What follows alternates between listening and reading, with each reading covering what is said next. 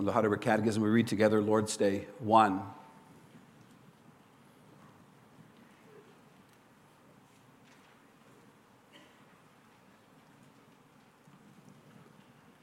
What is your only comfort in life and death? That I am not my own, but belong with body and soul, both in life and in death, to my faithful Savior, Jesus Christ. He has fully paid for all my sins with his precious blood and has set me free from all the power of the devil. He also preserves me in such a way that without the will of my heavenly Father, not a hair can fall from my head. Indeed, all things must work together for my salvation. Therefore, by his Holy Spirit, he also assures me of eternal life and makes me heartily willing and ready from now on to live for him. What do you need to know in order to live and die in the joy of this comfort? First, how great my sins and misery are. Second, how I am delivered from all my sins and misery. And third, how I'm to be thankful to God for such deliverance.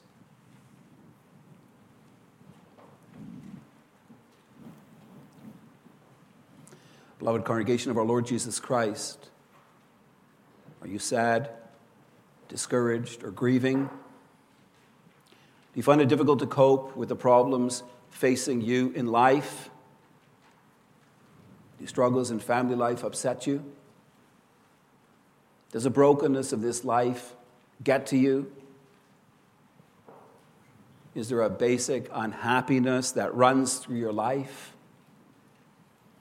If you answered yes to any of these questions, then you need comfort. The comfort that only God can supply. The comfort that He grants us in Christ Jesus, our Savior. Throughout the ages, God's people have required comfort. The basic reason for this is that mankind has fallen into sin. Our sin has had many devastating consequences.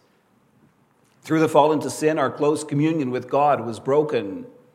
We separated ourselves from His love and care. And mankind has become utterly corrupt. Our minds were darkened, our hearts became self focused, our will was inclined to do evil. God's beautiful creation was also corrupted, so that it now groans in the, pain, in the pains of childbirth. Due to sin and all its consequences that we need the comfort of God's grace in Christ. Lord's Day 1 serves as an introduction to the Catechism. And the Catechism itself serves as a summary of the teaching of God's Word. Because of this, we could say that Lord's Day 1 sums up the message of the gospel. It does so by speaking to us about our only comfort in life and death. One of the main purposes of the gospel is to give comfort. Paul teaches this in 2 Corinthians 1. He says, Blessed be the God and Father of our Lord Jesus Christ the Father of all mercies and the God of all comfort, who comforts us in all our affliction, so that we may be able to comfort those who are in any affliction with the comfort with which we ourselves are comforted by God. For as we share abundantly in Christ's sufferings, so through Christ we share abundantly in comfort too. The God of all comfort provides comfort for us through Jesus Christ. I proclaim to you the good news of salvation under the following theme. Our comfort is that we belong to Jesus Christ both in life and in death. We're comforted by Christ's redeeming work, Christ's preserving care, and Christ's renewing power. Beloved, we all face struggles and difficulties in life, situations that require comfort. Yet, for us to be comforted, we need to correctly identify what our problem really is. If I asked you, What's the biggest problem facing you today? I'm sure I'd get a wide variety of answers. For some, the issue is that of sickness, either of themselves or of a loved one. For others, it's the fact that they struggle with anxiety or depression and the effect that that has on their personal life and on family life. Some are faced with loved ones straying from the ways of the Lord. Others are in financial difficulties. Some would see their number one problem as being their inability to receive children, or being in a difficult marriage, or in a dispute with a fellow brother or sister, or some ongoing struggles in church life. The result of such situations is that we often focus our attention on the problem. Life so, so easily becomes centered on that problem. We seek solutions for the problem. And we easily become angry or bitter or discontent when the problem doesn't go away. Now, beloved, I do not want to minimize the depths of the struggles that can face us in our lives. They're real, and they can have a profound effect upon us. A debilitating illness can really get to us. Its effects are there day after day. The pain is real. Illness often limits us in what we can do, and that causes real struggles. Most of us have little idea of the shame that accompanies mental illness. If we're struggling with anxiety or depression, we often try to hide this because we don't want others to know. Our mental health difficulties make us feel inadequate. They can cause feelings of intense worthlessness. Financial difficulties can bring on great stress. They fill the breadwinner of the family with feelings of despair because he's not providing as he thinks he should. They cause envy and jealousy because we don't have what our neighbor has. Parents of straying youth often blame themselves for the unfaithfulness of their children. They ask all kinds of what if questions. They experience guilt and sorrow and fear. Within them, there is this intense desire for the salvation of their straying son or daughter. Beloved, can you imagine the struggles of those who would love to receive a child but do not?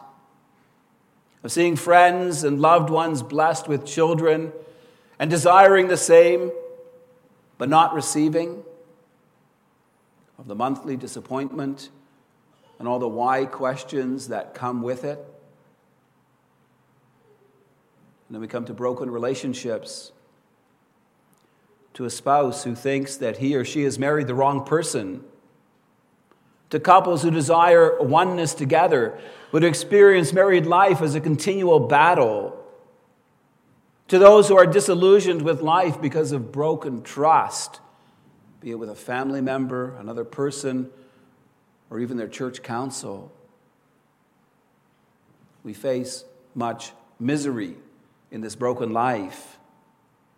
To receive comfort, we need to correctly identify the source of this misery.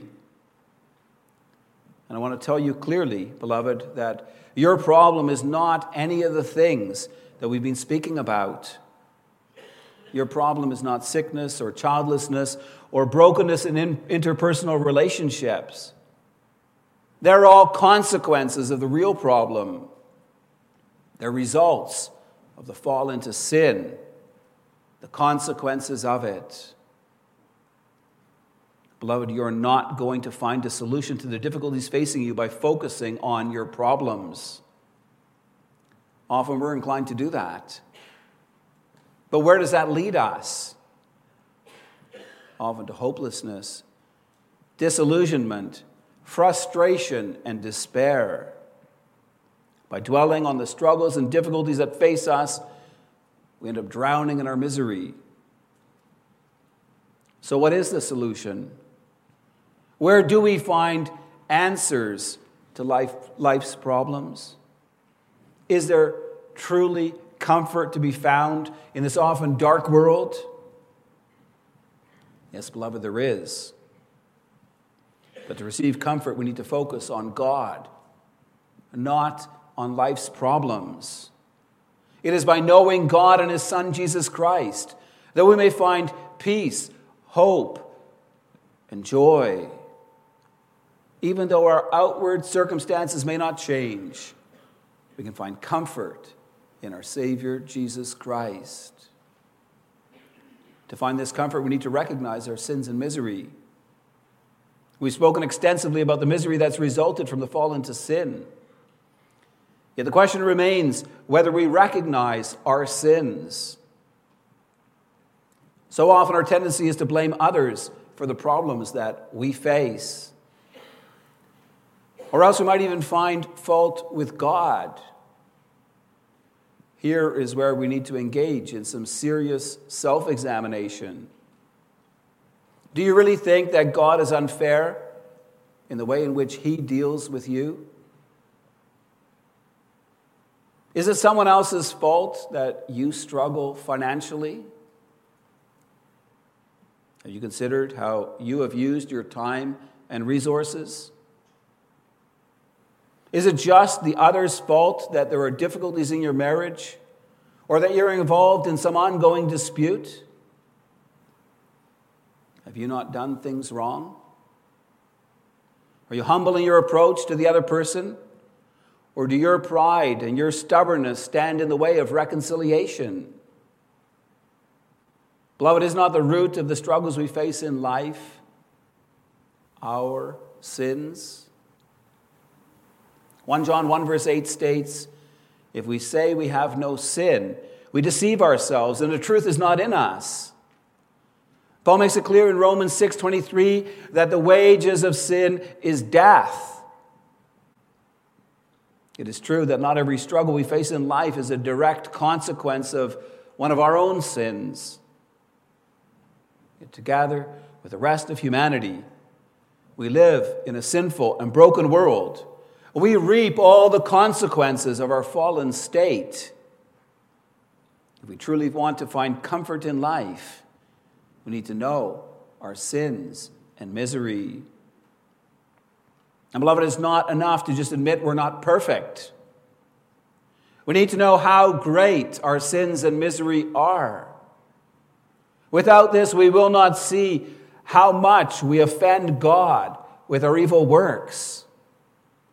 If we desire comfort, we first need to humble ourselves. We need to confess our wrongdoing, even our wrong thinking, before God. It's only in humble confession of our sins that we can find God's grace. It's only by seeking forgiveness in the blood of Christ that we find comfort. Jesus Christ is the source of all comfort. And we can find great comfort in his redeeming work. Paul writes about this in his letter to Titus. In Titus 2:11 he says, "For the grace of God has appeared, bringing salvation for all people. In this verse, Paul uses a particular word to speak of how God's grace appeared to all men. The word epiphany is used. Paul uses this word to explain how God shines forth his light upon us. Paul's point is that the grace of God has shone forth on us in the visible appearance of Christ on earth. Christ Jesus, our Lord, is the great light that shone forth into this dark world. Paul explains why this is so. It is because Christ gave himself for us to redeem us from all lawlessness and to purify for himself a people for his own possession who are zealous for good works. Here indeed we see the goodness and the loving kindness of God our Savior. He saved us not because of works done by us in righteousness, but according to His own mercy. And so we receive comfort. For Christ came into this world with a very specific purpose. He came to offer his body and blood as a sacrifice for our sins. Jesus is the good shepherd who gave his life for his sheep. He came to free us from sin and death. Our comfort is that we may belong to our Savior, Jesus Christ. We belong to Christ because he bought us. He has ransomed us not with silver and gold Instead, he paid the price of our sins with his precious blood. Christ has delivered us from the dominion of the evil one. Paul explains in 1 Corinthians 6 19 and 20 that we were bought at a price. We're not our own. We belong to Master Jesus Christ. And yet, even though Christ has bought us at a very great cost, he doesn't treat us as slaves. Instead, He has restored us to the wonderful position of being the adopted children of our Heavenly Father. Beloved, what great comfort this is. Also, in the midst of all our problems and difficulties, we have a Father who loved us so much, He gave His only Son to die for us. We have a Savior who voluntarily sacrificed himself as a sin offering on the cross. We may depend on this God of mercy and grace for all we need. When we focus our eyes on Christ our Savior, all our struggles don't magically disappear, but they are put into perspective. We receive comfort from the redeeming work of Christ our Savior. It's in Him and through Him that our sorrows are turned to joy, that though disappointed, we again learn to hope, that we find peace with God. Brings us to our second and it, we'll see that we're comforted by Christ's preserving care. Beloved, has God ever promised us that our lives as Christians will be easy and hassle free? Don't the scriptures teach us the opposite? Why are you surprised by the struggles that you face in daily life? Have you ever considered that the precise reason why you're facing problems in life is to bring you closer to God? In 1 Peter 4, verse 12, Peter writes, Beloved, do not be surprised at the fiery trial when it comes upon you to test you, as though something strange were happening to you. Instead, he exhorts us to rejoice insofar as we share in the sufferings of Christ.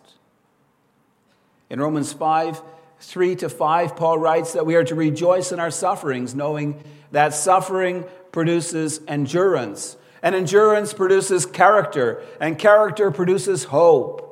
And hope does not put us to shame because the love of God has been poured out into our hearts through the Holy Spirit who has been given to us.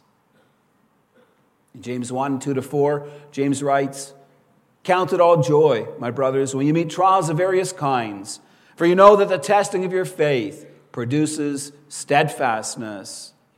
James makes it clear that God brings trials into our lives to develop us, to help us become mature in our faith. It's easy to speak about the positive effects of going through trials, but it's much harder to live through them. Yet, in the midst of pain, sickness, sorrow, hardship, disappointment, or despair, we may draw comfort from Christ's preserving care. We're not alone in the struggles that face us in life. Never forget the Emmanuel promise God is with us. As the Catechism says, Christ preserves me in such a way that without the will of my Heavenly Father, not a hair can fall from my head. Indeed, all things must work together for my salvation. God's care over us is absolute. Our Savior Jesus Christ made this clear in the Sermon on the Mount. He addressed the people's fears and anxieties. Our Lord pointed to the birds of the air and to the flowers of the field. He made it clear how our Heavenly Father provides food for the birds, even though they do not store up provisions for winter. He makes it clear how God dresses the flowers with great splendor, even though their lifespan is quite short. Jesus teaches we don't need to be anxious about our material needs, for our Heavenly Father has promised to provide us with all what we need. And not only that, but God will also provide for all our spiritual needs. God is faithful to his children. He promises eternal life to all those who believe in him.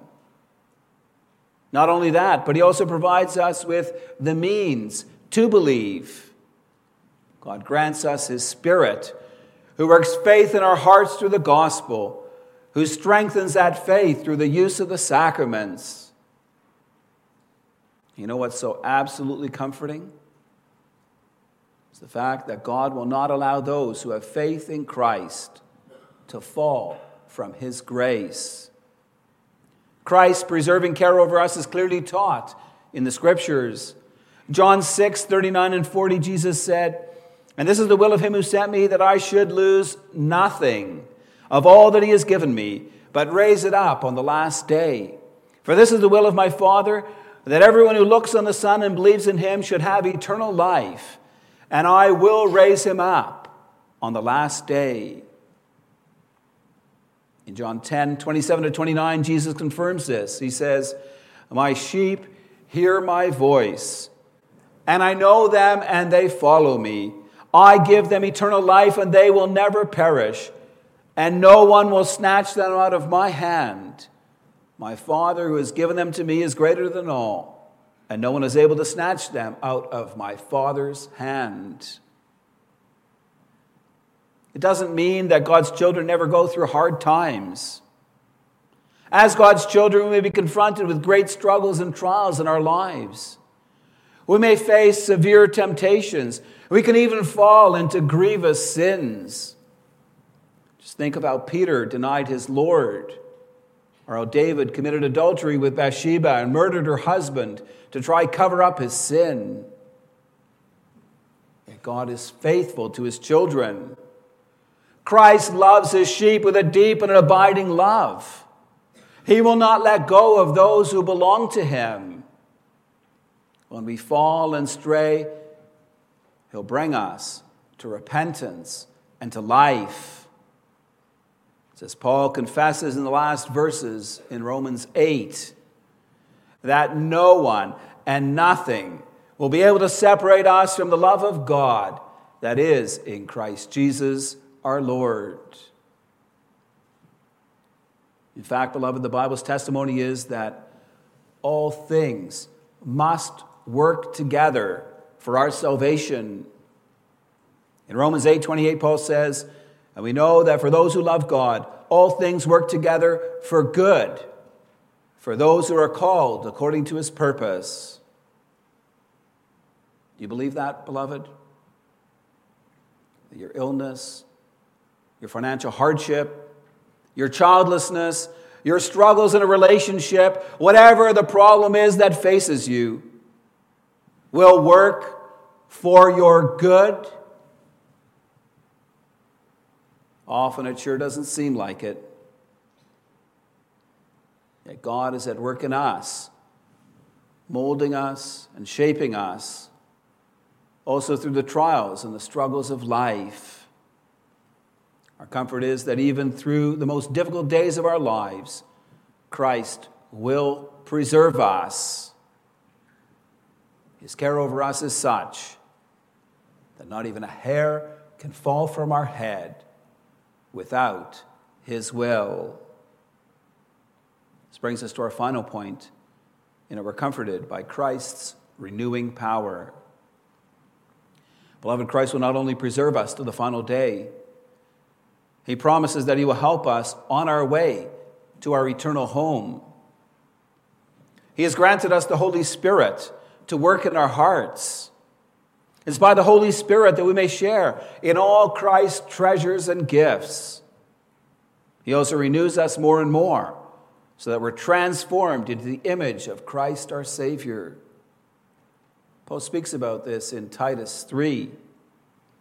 He notes that God saved us by the washing of regeneration and the renewal of the Holy Spirit, whom He poured out on us richly through Jesus Christ our Savior so that having been justified by his grace, we might become heirs according to the hope of eternal life. You see, beloved, it's not just the guilt of our sins that needs to be washed away by the blood of Christ. Also, the stain, the pollution of our sinful nature needs to be cleansed. Christ washes us, He makes us pure and holy through the renewing work of the Holy Spirit. It is the Spirit who transforms us. He puts to death the old nature in us, He breathes new life in our new nature. The Spirit enlightens our darkened minds. He opens closed hearts. He makes that which was stubborn obedient. He makes our will spiritually alive. So it becomes a love and delight for us to live according to the will of God. We're speaking here about a complete transformation of character. Indeed, God is at work in us, both to will and to act according to his good purpose. What we need to realize is that God often uses trials and hardships to mold and shape us. Suffering produces endurance. And endurance produces character, and character produces hope. It's the testing of our faith that develops steadfastness. In John 15, 1, Christ said, I am the true vine, and my Father is the vine dresser. Christ went on to point out that God prunes every branch that bears fruit, so it may bear more fruit. We need to understand that in the problems facing us in life, God isn't trying to take things away from us. His goal is to bring us closer to the perfect and complete image of Christ. And so we may also derive great comfort from Christ's renewing power. By his Holy Spirit, Christ makes us heartily willing and ready from now on to live for Him. He enables us to live joyous and thankful lives in response to the grace that He has given us. Our joy does not come from the fact that all is going well for us in life. It comes from being secure in the love of our Savior. Our comfort does not consist of earthly things. It comes from, from knowing we belong to our Savior Jesus Christ. Through the Holy Spirit that Paul could confess we're afflicted in every way, but not crushed, perplexed, but not driven to despair, persecuted, but not forsaken, struck down, but not destroyed. Through that same Spirit, we may know and be assured of Christ's redeeming work, of his preserving care, of his renewing power. And so we are comforted. If God is for us, who can be against us? He did not spare his own son, but gave him up for us all. How will he not also with him graciously give us all things? Lord's Day 1 provides us with a summary of the whole catechism provides us with a summary of the gospel message. teaches us that in Jesus Christ, God has granted us the only comfort there is in life and death. Are you struggling with problems in your life? Are you confronted with sin or the consequences of sin? Is the brokenness of this life getting you down? Look to your Savior, Jesus Christ. Remember what he has done for you on the cross. Consider what he's doing for you now from the throne at God's right hand. Through God's grace, you belong to him. Live in the joy that comes from knowing Jesus Christ as your Savior. Amen.